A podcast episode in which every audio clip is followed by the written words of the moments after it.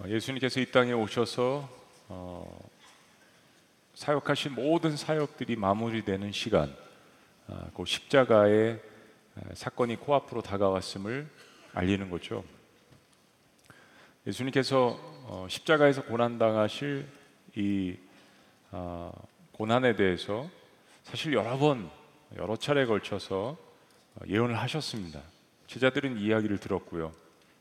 실은 제자들 중에 어느 누구도 어, 예수님의 돌아가심, 뭐 십자가 사건, 고난 이런 것에 대해서 믿으려고 하는 사람이 없었습니다.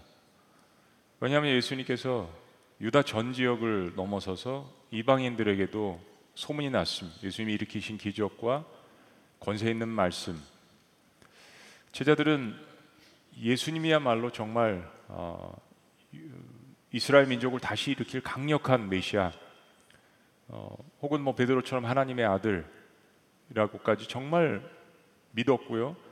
그리고 그들은 좌의정 우의정 하면서 한 자리 얻으려고 하는 정말 그들의 어깨가 으쓱하는 그런 상황 가운데서 누구도 예수님의 고난 순환 이 사건 예언에 대해서 믿으려고 하지 않았던 것은 어떻게 보면 당연할 수 있습니다. 참 죽음을 앞두신 예수님께서 여전히 철없는 제자들의 이런 모습을 보시고 끝까지 사랑하시는 이 모습 안쓰러울게 보일 수도 있습니다. 어, 오늘 본문의 배경 대제사장들이 이제 군병들을 보내서 예수님을 잡으러 오는 그날 예수님께서 허리에 수건을 두르시고 대하에 물을 떠다가 제자들의 발을 씻기십니다. 가장 더러운 제자들의 발을 선수 예수님께서 몸을 낮추시고 한 사람 한 사람 씻겨 주십니다. 요한복음은 제자들을 사랑하시되 그래서 끝까지 사랑하신다라고 묘사합니다. 그리고 예수님께서 제자들의 발을 씻기신 후에 그 목적을 이야기하십니다. 스승으로서 내가 너희들의 발을 이렇게 씻어줬으니까 너희도 이처럼 서로의 발을 닦아주어라.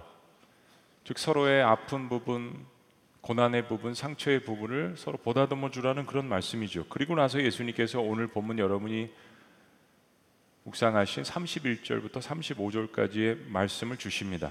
그리고 이제 그렇게 사랑하라라고 세족식의 진정한 의미를 주님께서 말씀을 하십니다. 이렇게 십자가의 죽음을 앞두시고 제자들의 발을 씻기시고 마지막 주의 만찬을 하는 가운데 스승이신 예수님의 마음을 아프게 하는 하나의 사건이 벌어집니다. 밝게 시작한 세족식으로 밝게 시작한 이야기가 요한복음 13장을 보시면 굉장히 앞뒤로 무겁고 또 침울하고 어두운 분위기를 차지합니다. 제자들의 발까지 스스럼 없이 몸을 낮추시면서 겸손하게 닦으시는 예수님의 이런 사랑의 모습과는 상관없이 제자 중 한 명인 가론 유다는 예수님을 팔 생각을 이미 했습니다. 이미 세족식 사건 전에 가론 유다는 제사장들을 만나서 유대 지도자들을 만나서 은 30냥이라는 돈을 받고 예수님을 넘겨 주기로 사전 모의를 다 이미 마친 상태입니다.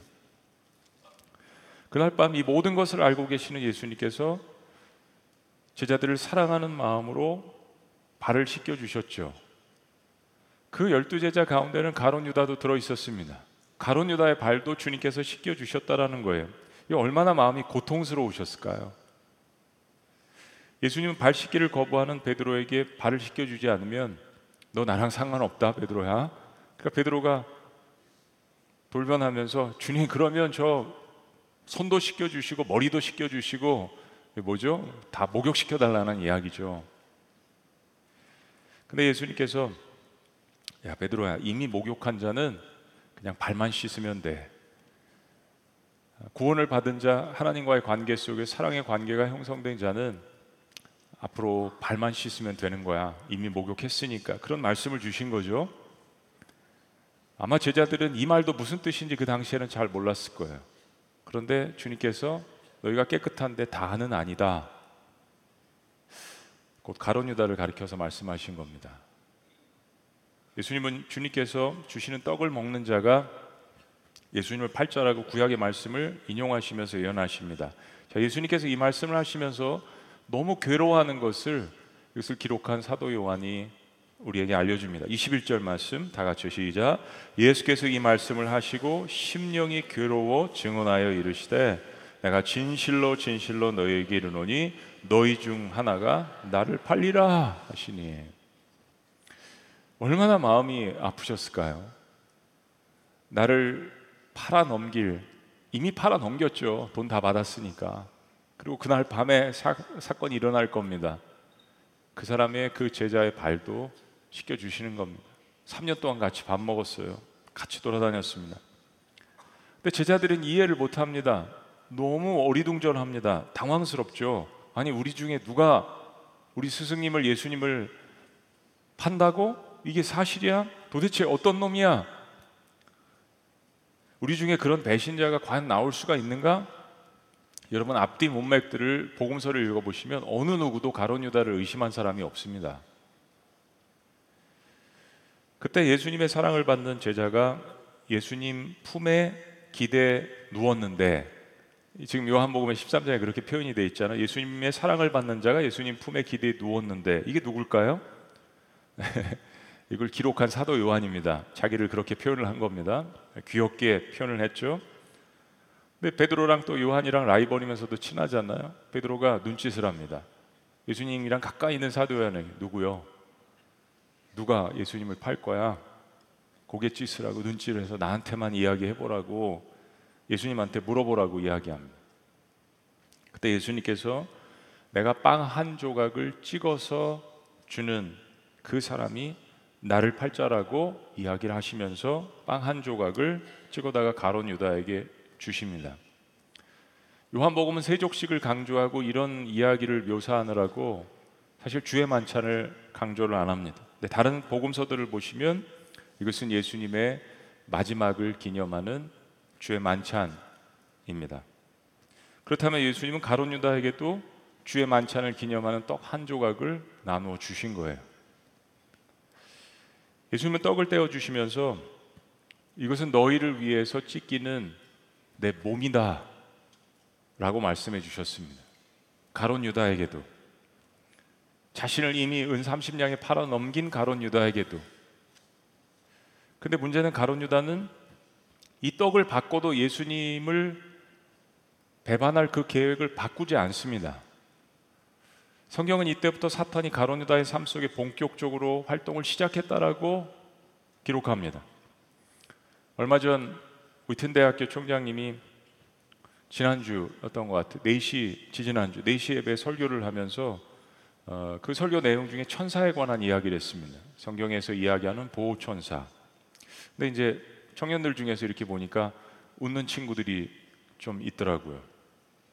여러분 실은 대부분의 사람들은 악령의 존재를 믿습니다. 미국의 10월만 되면 10월 달만 되면 한 달 내내 안방의 텔레비전, 극장, 영화, 매스컴 모든 매스 미디어들이 온갖 끔찍한 공포 영화로 도배를 합니다. 10월 달은 극장에 갈 수 없는 시간, TV 켜기도 힘든 그런 시간입니다. 그 대부분의 내용들이 악령에 관한 이야기예요.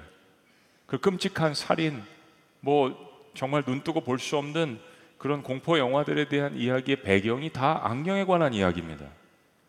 사람들은 세상에서 일어나는 악에 대해서 인지를 합니다. 최근에 우리 한반도를 경악해 하는 그 사건 아시잖아요? 23살, 22살? 여러분 사진 보세요. 살인할 사람의 얼굴인가? 그것도 그냥 살인이 아니잖아요. 우리의 간담을 서늘하게 하는 이야기들 그게 정상적으로 그런 행동을 했겠습니까? 사람들은 세상에서 일어나는 악령에 대해서 악한 어둠의 세력에 대해서 다 인지를 합니다. 그래서 악한 영에 대한 존재는 잘 믿어요. 기독교 밖에서도요, 세상에서도요. 근데 선한 일에 대해서는 그만큼 많이 보지 못할 뿐더러 내 안에 있는 죄의 문제로 인해서 선한 영인 천사의 존재에 대해서는 믿으려 하지 않습니다. 내 마음이 그렇기 때문이에요. 악의 영이 존재한다는 것은 하나님이 부리시는 선한 영인 천사도 존재한다는 것을 반증하는 것입니다. 세상에 악이 존재한다면 사랑도 반드시 존재합니다. 유다는 예수님께서 나누어 주시는 예수님의 살을 상징하는 떡 조각을 받으면서도 주의 만찬을 기념을 하면서도 마음을 바꾸지 않습니다. 성경 그때 본격적으로 사탄이 그에게 들어가서 활동하기 시작했다라고 이야기합니다. 27절 말씀 다 같이 시작. 조각을 받은 후 곧 사탄이 그 속에 들어간지라 이에 예수께서 유다에게 이르시되 내가 하는 일을 속히 하라 하시니 식탁에 앉은 제자들 중에서 예수님께서 왜 이런 이야기를 하셨는지 이게 무슨 의미인지 아는 사람은 아무도 없었습니다. 그러니까 그만큼 가론 유다가 어, 이 마음을 잘 감췄다라는 이야기입니다. 그리고 또 그만큼 제자들은 영적인 눈이 띄어지지 않은 상태라는 이야기예요. 예수님이 좋아서 예수님을 따랐지만은 아직 사리 분별이 되지 않는 영적으로 어린아이와 같은 돈키호테와 같은 그런 모습들을 우리는 사복음서에서 제자들의 모습을 많이 봅니다. 성경은 유다가 빵 조각을 받은 즉시 밖으로 나갔는데 때는 밤이었다라고 묘사를 합니다. 때는 밤이었다. 악한 일은 어둠 가운데 일어납니다. 실제적으로 물리적인 시간도 밤이었지만 가론 유다의 삶이 영적인 지금 상태가 밤이라는 이야기입니다. 유다는 자신의 더러운 발을 씻겨 주시는 그 세족식에서도 자신의 살을 상징하는 그 떡을 내어 주시는 마지막 스승과의 만찬에서도 그 떡을 받는 자가 지금 이 떡을 받는 자가 나를 팔자라고 예언하시는 말씀 속에서도 예수님께서 보여주시는 모든 그 사랑의 모습을 다 거부했습니다. 아니, 오늘 밤만이 아니에요. 지난 3년 동안 그랬습니다. 마지막 뉘우칠 수 있는 기회마저 스스로 거부했습니다. 가론 유다는 지금 계속 침묵합니다. 그리고 기어코 그 밤에 나가서 예수님을 잡아줄 군사들을 데리러 대제사장에게 달려갑니다. 오늘 본문은 그 후에라고 이야기하면서 시작합니다. 31절 그가 나간 후에 그가 나간 후에 가론 유다는 예수님께서 이제부터 이제부터 이 밤에 일어난 모든 일들 17장까지 예수님께서 하시는 말씀 어떤 복음서보다도 자세히 기록하거든요. 그런데 17장까지 하시는 그 밤의 모든 말씀을 하나도 듣지 못합니다. 설교 중간에 나가는 사람은 그럴 수 있습니다. 예수님께서 이제 십자가에 못 박혀 돌아가시는 사건을 통해서 하나님께 영광을 올려드리고 자신도 하나님께서 주실 영광을 받으실 것을 제자들 앞에 선언합니다. 그게 31절, 32절 말씀이죠. 그리고 이제 어디로 간다라고 이야기하십니다. 근데 너희가 그곳에 못 온다라는 말씀을 하십니다. 그게 33절 말씀이에요.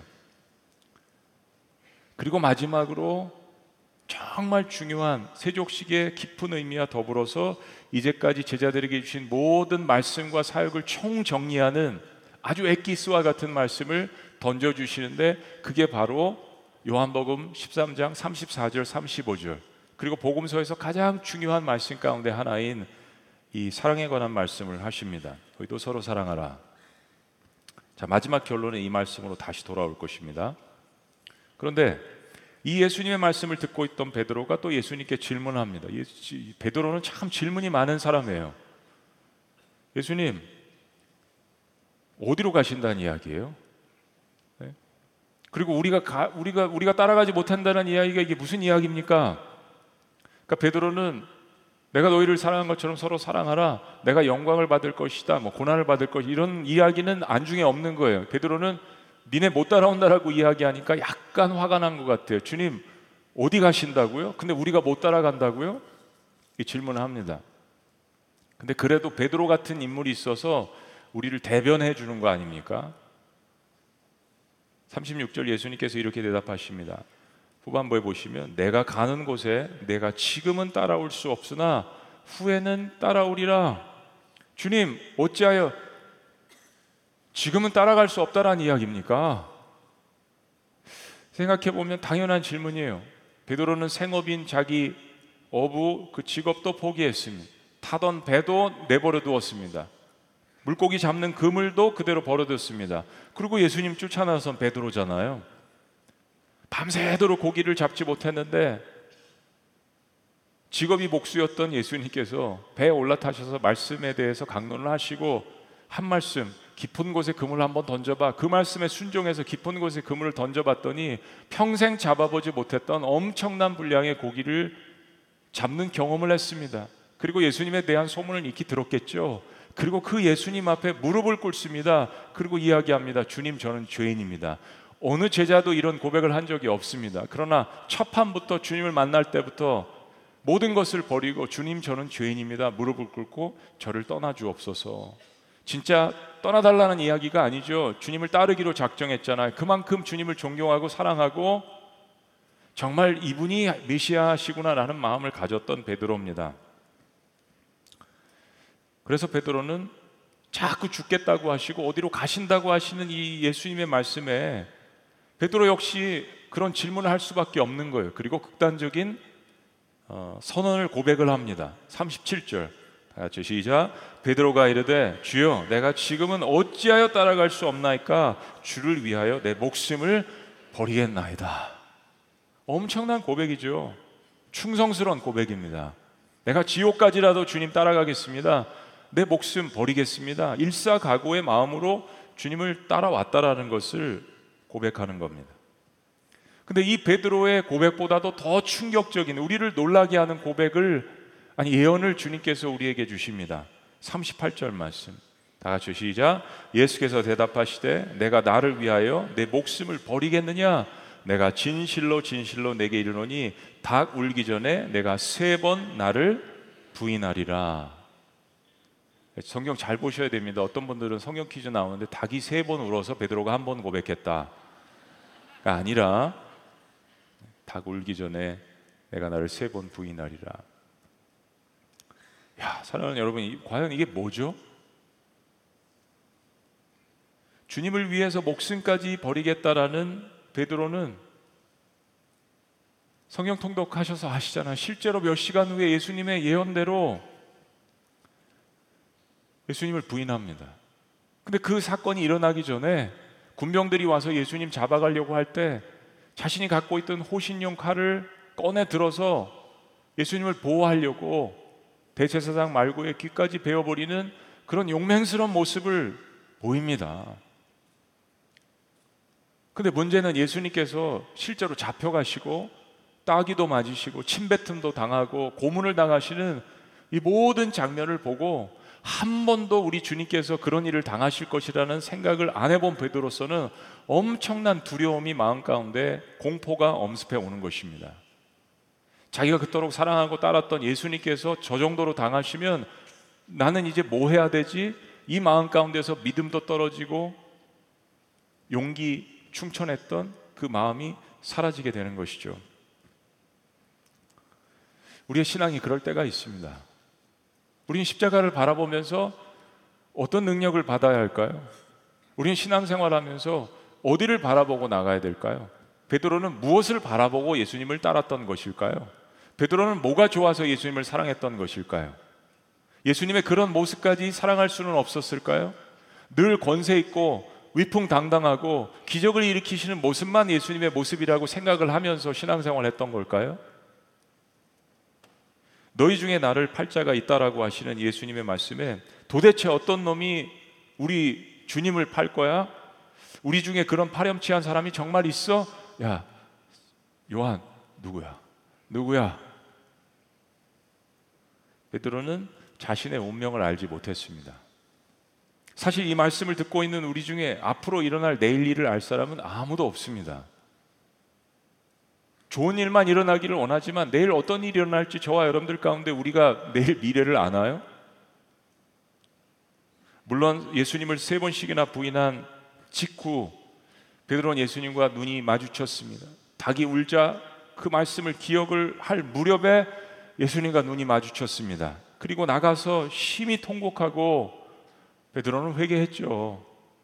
근데 예수님을 은 30냥에 팔아넘긴 가란 유다는 죄책감에 스스로 자결을 합니다. 결과는 완전히 달랐습니다. 우리가 알고 있는 내용이에요. 그러나 어쨌든 베드로는 자신의 호언장담과 달리 예수님을 세 번씩이나 부인했잖아요. 이게 이제 요한복음 마지막까지 쭉 갈 겁니다. 그리고 마지막에서 이것이 해결이 되죠.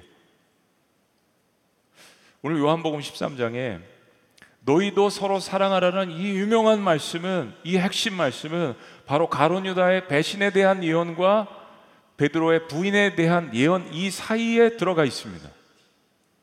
이거 굉장히 의미심장한 말씀입니다.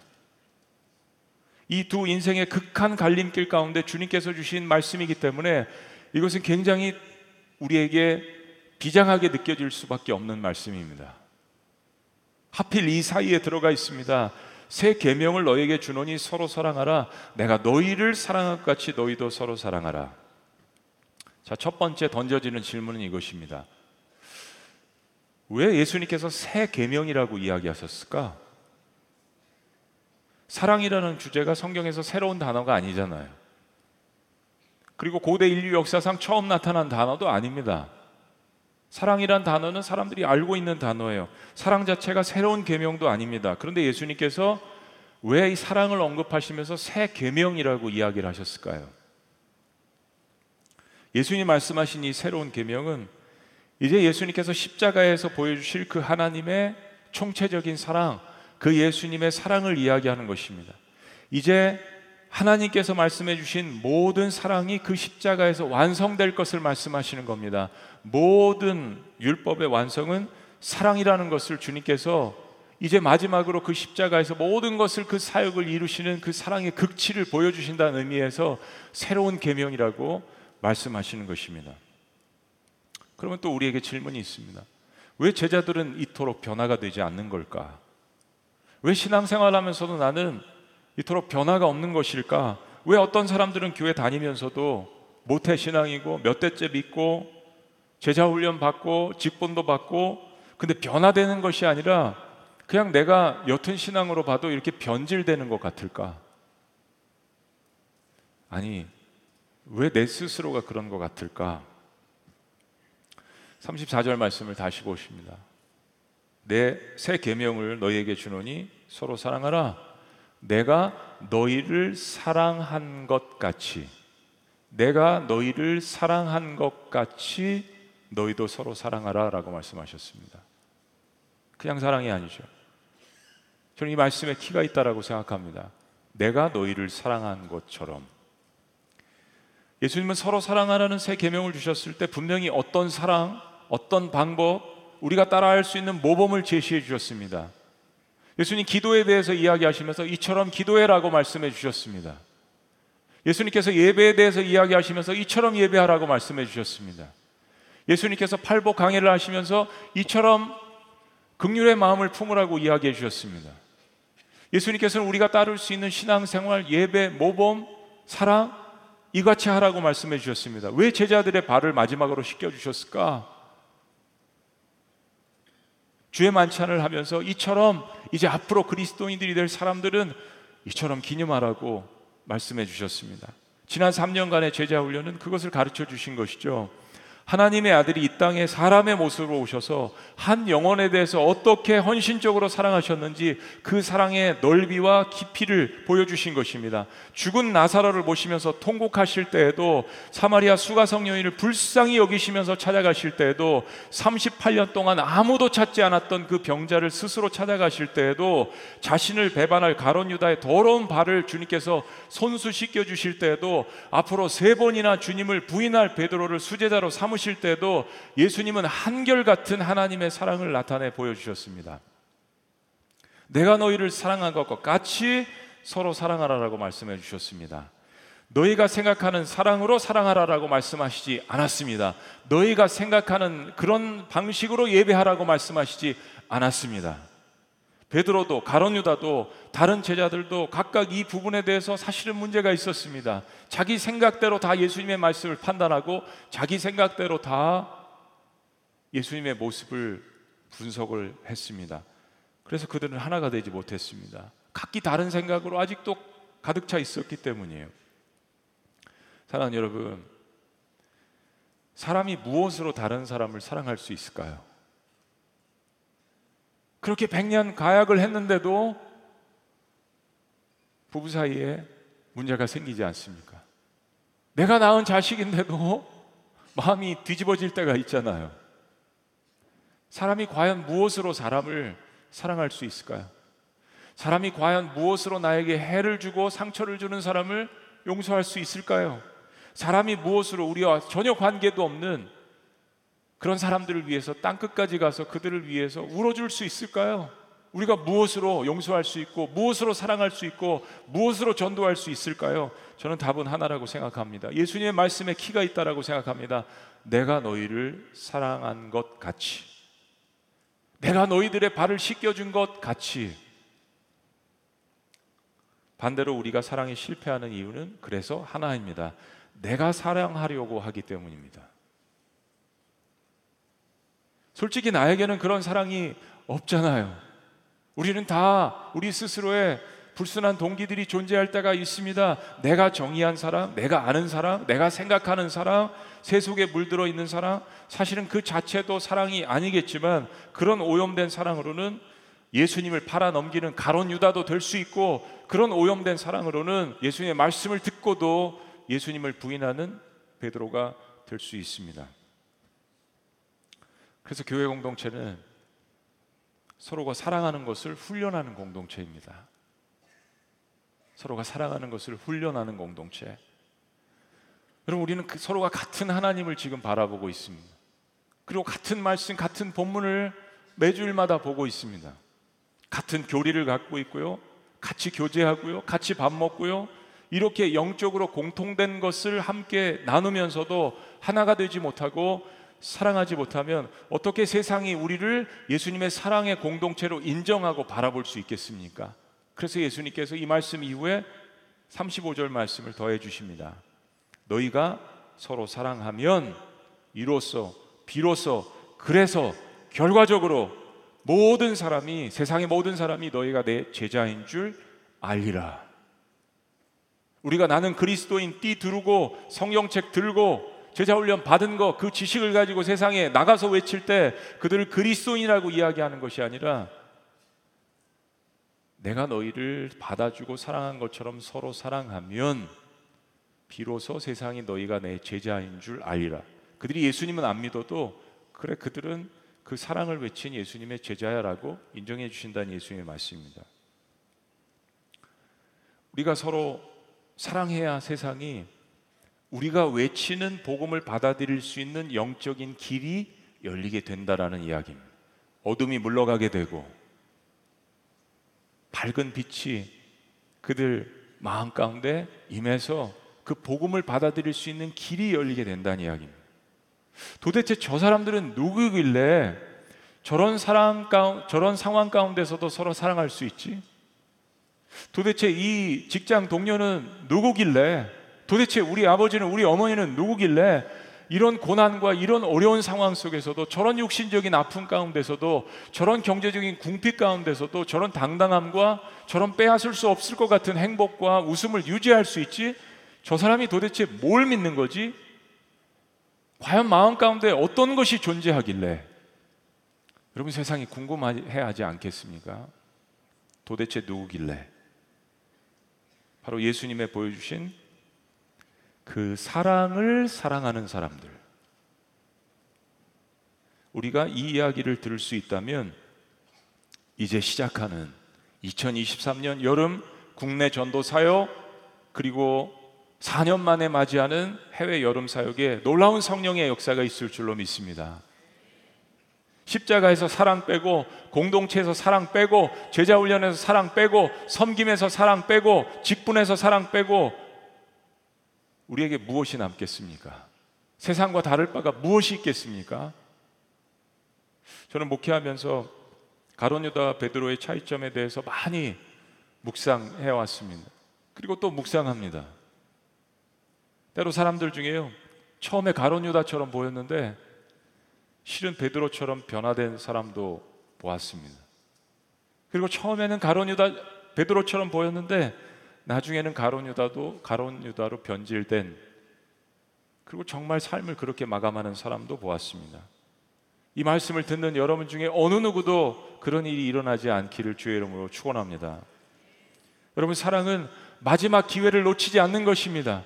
처음에 사랑을 그렇게 시작했다면 내 삶에 굴곡도 있고요, 실패도 있고요, 실수도 있을 수 있지만 그 사랑으로 시작했기 때문에 결국에는 주님께로 돌아올 수밖에 없는 것, 아버지 집으로 탕자처럼 살았어도 돌아올 수밖에 없는 것, 마지막 그 기회를 놓치지 않는 것, 사랑으로 시작했기 때문에 그게 내 사랑이 아니라 주님께서 나에게 주신 그 사랑을 붙들었기 때문에 그래서 사랑 끝까지 나를 사랑하시는 그 하나님의 사랑을 붙드는 것입니다. 나의 사랑은 버리셔야 합니다. 하나님의 사랑을 끝까지 붙드시기를 주의 이름으로 축원합니다. 요한복음은 AD 90년에서 95년 사이에 쓰여졌다고 해요. 복음서 가운데 가장 마지막으로 사랑의 사도라고 불리는 사도 요한이 기록을 했습니다. 그리고 요한복음 13장 말씀을 가장 잘 더 설명해 주는 말씀이 10년, 15년 그 후대에 쓰여진 바로 요한일서 4장 말씀에 이렇게 잘 정리가 되어 있습니다.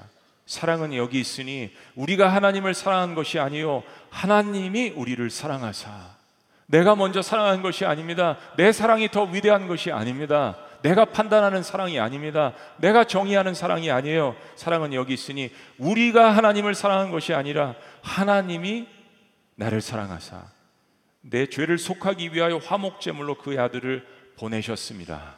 사랑하는 자들 하나님이 이같이 우리를 사랑하셨은지 그렇습니다. 사랑은 거기서 시작돼야 하고 거기서 출발해야 하고 그 사랑을 붙들어야 합니다. 그것으로 우리도 서로 사랑하자. 이거 예수님께서 하신 말씀을 사도 요한이 받아서 자기가 고백하는 거잖아요.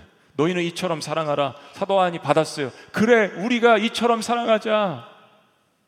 12절 말씀 다 같이 고백합니다. 시작. 어느 때나 하나님을 본 사람이 없으되 만일 우리가 서로 사랑하면 하나님이 우리 안에 거하시고 그의 사랑이 우리 안에 온전히 이루어지느니라. 이 세상에서 하나님을 본 사람들은 없습니다. 그 사람들로 하여금 어떻게 하나님의 형상을 우리가 보여줄 수 있어요? 우리에게 보여주신 그 하나님의 사랑을 붙들 때만 세상이 감을 잡는 거죠. 교회 문제는 어찌 보면 의인이 없어서가 아니라요. 스스로 죄인이라고 고백하는 진정한 주님의 사랑을 깨달은 사람들이 없을 때 교회 문제가 일어나는 것 같습니다.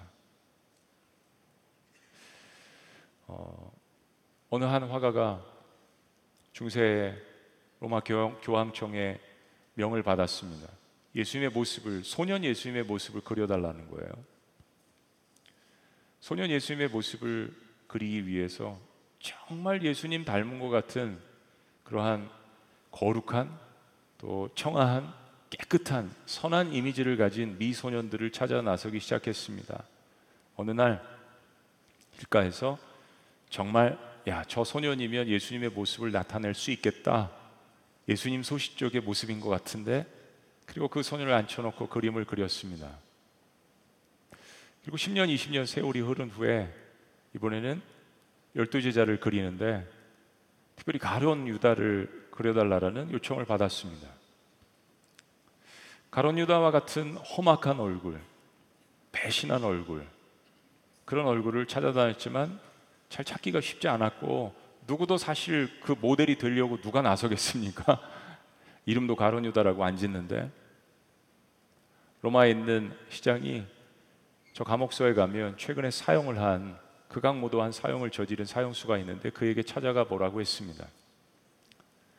그 사형수가 이 화가 앞에 유명한 화가 앞에 무릎을 꿇었습니다. 그리고 그가 얼굴 들었습니다. 정말 극악 무도한 사형수 가론 유다를 닮은 얼굴이라고 생각이 들었습니다. 근데 이 사형수가 놀라운 고백을 합니다. 선생님 저를 기억 못 하시겠습니까? 십수년 전 바로 제가 그 예수님의 모델이었습니다. 사실 이야기가 레오나르드 다빈치 혹은 엘 그레코 뭐 이런 유명한 화가들의 인생 이야기라고 설화로 전해 내려오지 어디에 근거가 있는 이야기인지는 아무도 모릅니다. 여러분들도 한두 번쯤은 들어보셨을 거예요. 근데 저는 이 이야기의 진위 여부보다 중요한 교훈이 이 이야기 속에 담겨져 있다라고 생각합니다. 그건 뭐냐면 어느 누구든지 예수님의 사랑을 떠날 때는 가론 유다가 될 수 있다라는 것입니다. 그러나 그 어느 누구도 예수님의 사랑을 기억하고 돌아온다면 베드로가 될 수 있다라는 것입니다. 내가 너희를 사랑한 것 같이 너희도 그 사랑을 가지고 사랑하라고 이야기하셨습니다. 우리가 예수님의 사랑 안에 거한다면 우리도 그런 사랑을 할 수 있다라고 주님께서 말씀하신 것입니다. 그리고 교회사 2000년의 역사 가운데 그런 핍박이 있고 그런 고통이 있고 그런 전쟁이 있고 그런 아픔이 있어도 정말 이 사랑을 가지고 실천한 사람들이 우리의 교회사 역사 속에 존재합니다. 그리고 여러분들 가운데서도 그런 사랑을 가지신 분들이 있죠. 그리고 그런 사랑을 보고 나도 저처럼 살기를 원하는 사람들이 더욱더 일어나시는 그런 공동체가 되시기를 주의 이름으로 축원합니다. 기도하시겠습니다.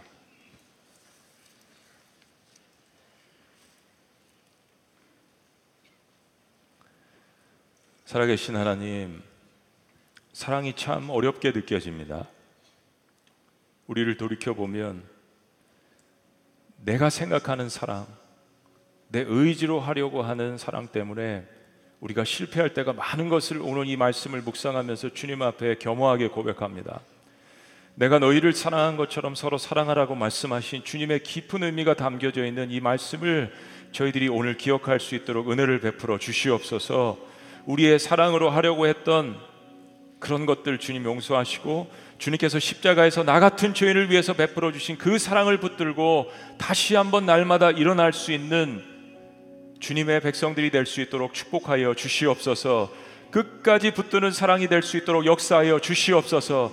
마지막 기회를 놓치지 않는 사랑이 될 수 있도록 역사하여 주시옵소서. 예수님처럼 바라보게 하시고 예수님처럼 살아갈 수 있도록 인도하여 주시옵소서. 주의 은혜로 채워 주시옵소서.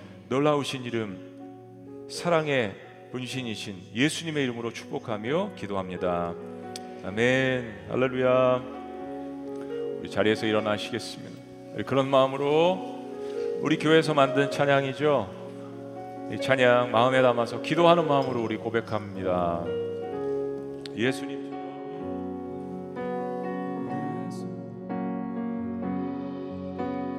예수님처럼 바라보게 하시고 예수님처럼 나가게 하소서.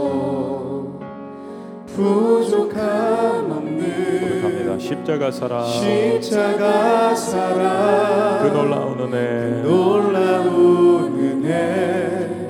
앞에 나는 죽고서. 예수님처럼 예수님처럼 사랑하게 하시고 사랑하게 하시고 예수님처럼 예수님처럼 살아가게 하소서. 살아가게 하소서. 부족함 없는 부족함 없는 그렇습니다. 십자가 사랑 십자가 사랑 그 완전한 사랑 그 완전한 사랑 앞에 나아갑니다. 고백합니다. 주의 은혜로 주의 은혜로 채워주시고 채워주시고 예수님처럼 예수님처럼 살아가게 하소서.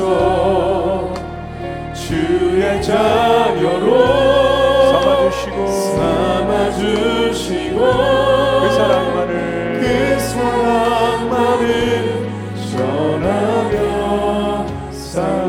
다시 한번 기도하는 마음으로 고백합니다. 예수님처럼 바라보게 하시고. 예수님처럼 주님 바라보게 하시고. 예수님처럼 나가게 하소서. 부족함 없는 십자가 사랑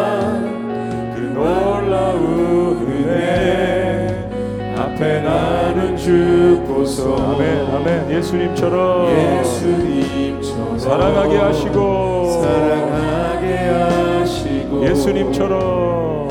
예수님처럼 살아가게 하소서. 부족함 없는 부족함 없는 십자가 사랑. 십자가 사랑.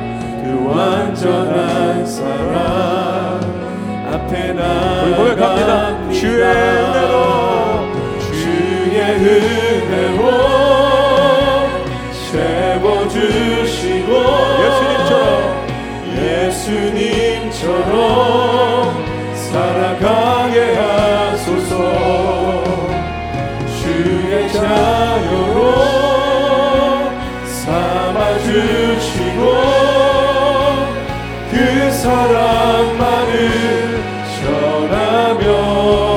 다시 한번 이름으로 고백합니다. 주의 은혜로 채워주시고 예수님처럼 살아가게 하소서 주의 자녀로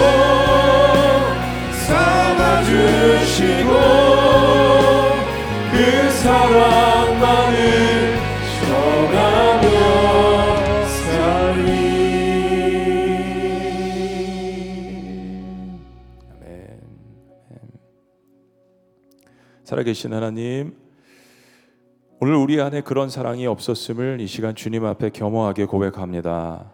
때로 가론 유다와 같은 모습으로, 때로 베드로와 같은 모습으로 실패와 허물이 있었던 우리의 삶을 용서하여 주시옵소서. 그러나 사랑은 여기 있으니 우리가 하나님을 사랑한 것이 아니요 하나님이 나를 사랑하사 나의 죄를 용서하시기 위해서 화목제물로 아들을 나에게 주신 것을 믿고 경험하며 나아갈 수 있도록 역사하여 주시옵소서. 사랑하는 자들아 하나님이 이같이 우리를 사랑하셨은 우리도 서로 사랑하자 이 고백으로 나아갈 수 있는 저희가 될 수 있도록 축복하여 주시옵소서. 사랑으로 사역하게 하여 주시옵소서. 사랑으로 다시 살아나게 하여 주시옵소서. 이제는 우리 주 예수 그리스도의 은혜와 하나님 아버지의 극진하신 사랑과 성령님의 감화 교통 역사하심이 새 시대 새 계명 주님께서 보이신 그 사랑을 따라 살고 사역하며 복음 증거하기를 원하는 주님의 모든 백성들의 위대한 고백 위에 새로운 삶 위에 지금 더 영원토록 함께 하시기를 간절히 축원합나이다. 아멘.